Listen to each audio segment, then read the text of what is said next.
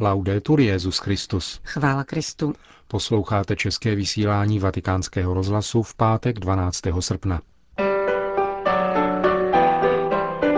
Svatý otec posílá další finanční pomoc do zemí afrického rohu.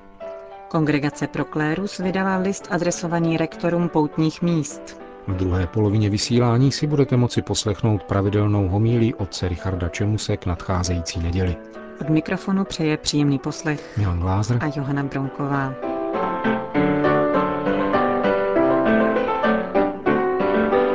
Zprávy vatikánského rozhlasu. Vatikán. Sekretář papežské rady Cor Unum Monsignor Gianpietro Daltozo uveřejnil, že svatý otec zaslal prostřednictvím tohoto vatikánského dikastéria další velký finanční obnos pěti diecézím v Keni a šesti etiopským diecézím. V rozhovoru pro dnešní vydání deníku L'Osservatore Romano Monsignor Daltozo uvedl, že papežova opakovaná pomoc je znamením jeho mimořádné pozornosti, s níž sleduje dramatické události v dané oblasti. Svatý otec jako jeden z prvních upozornil na vážnost situace při nedělní modlitbě Anděl Páně 17. července, kdy tež zaslal svůj osobní peněžitý příspěvek. Sekretář Kor Unum poznamenal, že mezinárodní společenství se nyní zabývá hlavně vlastní finanční krizí. Přítomnost mezinárodních humanitárních organizací je sice zaručena, avšak je nutné nepolevovat v pozornosti, zvláště až odezní první emotivní vlna reakcí. Je nepřípustné, zdůraznil monsignor Daltozo, aby ve třetím tisíciletí lidé umírali hlady. Vatikán. Prozřetelnost i dnes užívá poutních míst ke konverzím a k útěše mnohých. Jejich význam proto nemá být přehlížen, naopak správci těchto míst by měli využívat všech příležitostí, od katechezí, kázání a spovědí až po sakrální umění, aby nabídli duchovní pomoc i náhodnému příchozímu. Tak uvádí list Kongregace Proklérus určený rektorům poutních míst její prefekt kardinál Mauro Piacenza. I v situaci rozšířeného sekularismu zůstávají poutní místa privilegovanými místy, na kterých člověk zakouší láskyplnou a spásnou boží přítomnost. Místy, kde se může usebrat a obnovit duchovní síly.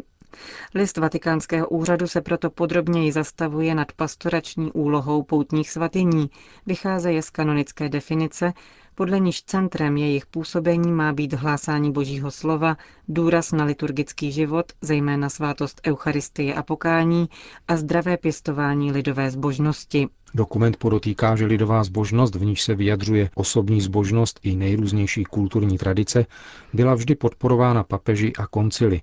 Nicméně tam, kde se vzdálí zdravému náboženskému smyslu, má být dbáno na její očištění, pouze je-li zakořeněna v původní katolické tradici, může lidová zbožnost být locus fidei, plodný nástroj evangelizace, v němž také prvky domorodé kultury mohou nacházet místo a důstojnost, čteme v listu. Úkolem rektorů je zároveň dbát na primát liturgického kultu, který nemůže být ničím nahrazen.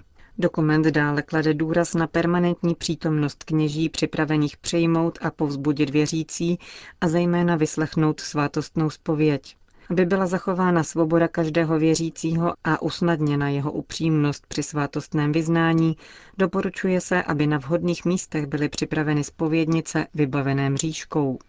V listu se také upozorňuje, že při poutních svatyních, jakožto místech pravého obrácení, by měla být posílena formace spovědníků, Třetí část dokumentu se věnuje Eucharistii jako vrcholu křesťanského života a zdroje skutečné proměny lidské existence. Důstojnost eucharistické slavnosti má být vhodně zdůrazněna prostřednictvím gregoriánského chorálu, polifonie či lidového zpěvu, ale také výběrem vznešených nástrojů, jako jsou píšťalové varhany, stejně jako liturgických oděvů a další liturgické výbavy.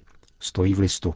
List Kongregace Proklérus opakuje také doporučení eucharistické adorace mimo mši svatou, mnohokrát formulovaná Benediktem XVI. V té souvislosti upozorňuje na umístění svatostánku, který má být dobře identifikovatelný a stát na význačném místě.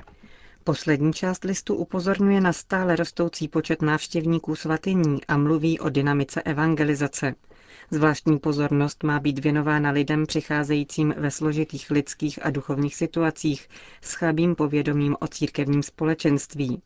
Právě pro ně se ukázaly jako vhodné noční duchovní programy, jako adorace a modlitební bdění. List Kongregace Proklérus v závěru přitakává také všem tradičním charitativním činnostem a chválí i další kulturní a umělecké akce, které přispívají k tomu, aby se poutní místa stávala centry kultury, vysoké i lidové a přispívala ke kulturní křesťanské orientaci. Konec zpráv.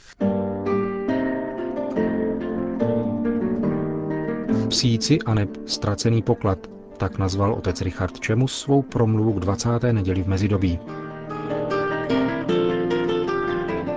Liturgické texty této neděle jsou tvrdý oříšek. Kdo by se nepozastavil nad slovy Evangelia, ve kterých Ježíš nazývá kananejskou ženu psíkem jenom proto, že nepatří k vyvolenému národu.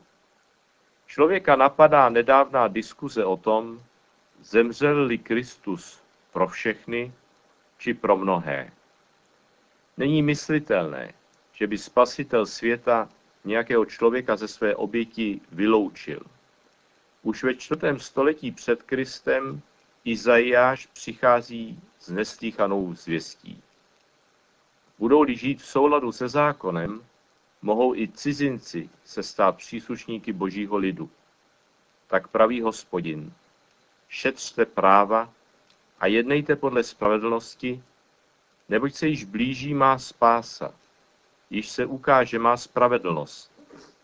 Cizince, kteří lnou k hospodinu tím, že mu slouží a milují jeho jméno, že jsou jeho služebníky a všechny, kteří zachovávají sobotu bez znesvěcení a lpí na mé smlouvě, ty přivedu na svou svatou horu a dám jim radost ve svém domě modlitby. Tolik Izajáš. U apoštola Pavla se otázka staví opačně. Proč vyvolený národ nepřijal spásu skrze Krista, zatímco cizinci ano? Odpověď nachází Pavel v prozřetelnosti boží. Nepřijetím Krista vlastními se evangelium dostalo k cizím. Touto oklikou se ale ve svůj čas dostane s ještě větší slávou zpět k vyvolenému národu. To, že byli židé vyloučeni, píše Pavel v listu Římanům, přineslo světu smíření s Bohem. Co teprve bude znamenat, až budou znova přijati? To bude úplné vzkříšení z mrtvých. Když totiž Bůh někomu něco daruje, nebo když někoho povolá, je to neodvolatelné. Je-li církev Nový Izrael, můžeme vztáhnout řečená slova na současnou situaci. Podíváme-li se kolem sebe v křesťanské Evropě, je to zoufalé. Pravidelná účast na bohoslužbách už neurčuje životní rytmus nových generací a sotva kdo hledá v církvi orientaci pro svůj život. Zájem o svátost smíření místy natolik poklesl, že se při renovaci odstraňují spovědnice z kostelů. Znám dokonce farnost, kde se nejednalo o zastarale vypadající spovědnici z barokní doby, ale moderní spovědní místnost vhodnou pro rozhovory a duchovní doprovázení. A i ta vzala za své. Ironie je v tom, že téměř současně v témže městě noviny informovaly o otevření tzv. psychokineziologické poradny, kde se nabízí coaching a metody mentálního rozvoje, doprovázení v krizových životních situacích, když si člověk neví rady a ztrácí kontakt i s vlastní intuicí a nejniternějšími touhami. Nabízený coaching má uschopnit rozpoznat vlastní cíle a dosáhnout jich aktivováním nevyužitého potenciálu. Člověk tak prý překoná nežádoucí zajeté způsoby chování a přejde od pouhé reakce k aktivnímu uspořádání vlastního života. Používaná metoda je tzv. technika mentálního pole, spojená s akupresurou. Spočívá na zkušenosti, že se člověk chybně zpracovanými věmi může trvale zablokovat ťukáním prsty na určité tělesné zóny, na obličej, na šíji, na hrudník, a opakováním klíčových pojmů, které vyplavou z podvědomí, se blokády a stres postupně odbourávají a dostaví se klid, nová naděje, energie a radost ze života. Naskýtá se otázka. Proč dnešní lidé toto všechno nehledají v církvi? Ta tím nedisponuje, anebo to nedokáže pouze poskytnout? Fakt je, že zatímco se kostely vylidňují, drahé terapeutické ordinace o klienty nouzy nemají.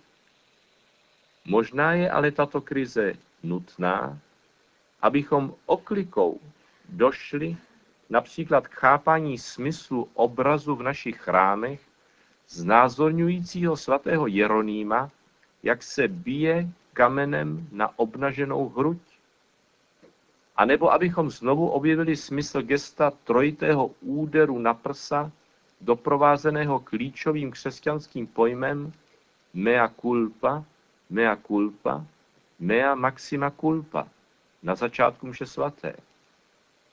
Rovněž pak porozumíme, proč svatý František z Asizi se modlíval klepaje si na srdce, podobně jako to činili staří hezichasté, východní mniši, hledači vnitřního pokoje Hezichia. Kdo četl apoftegmata, rčení a příběhy ze života pouštních otců, je udiven, jakými mentálními schopnostmi disponovali měli takovou duchovní jasnozřivost, že dokázali číst myšlenky, vidět na dálku a předvídat budoucnost. Nepovažovali to však vůbec za nic mimořádného, ale za přirozené vlohy každé křesťanské duše, která je v milosti Boží. Poustevníci utíkali od lidí do samoty.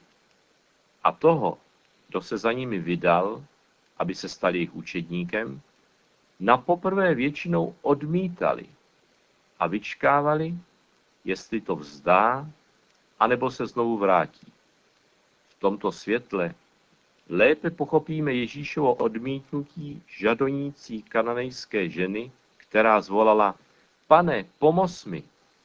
On jim však odpověděl, není správné vzít chléb dětem a hodit ho psíkům.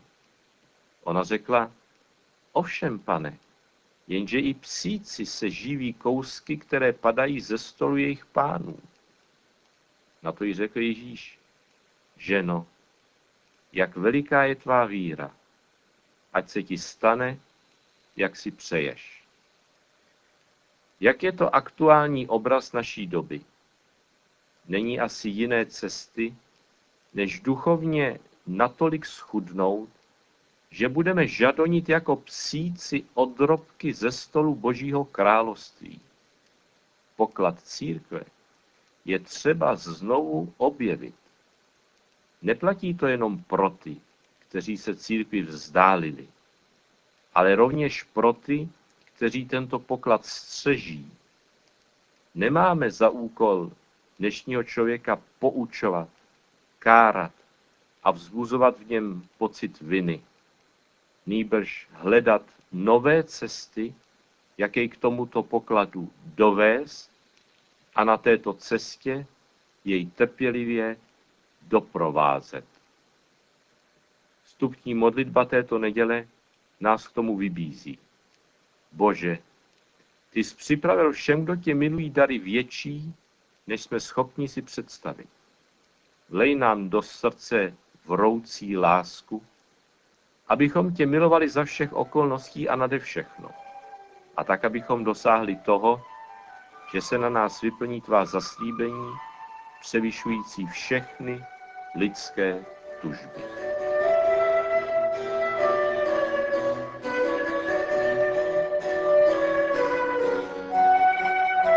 Slyšeli jste otce Richarda Čemuse. Končíme české vysílání vatikánského rozhlasu. Chvála Kristu. Laudetur Jezus Christus.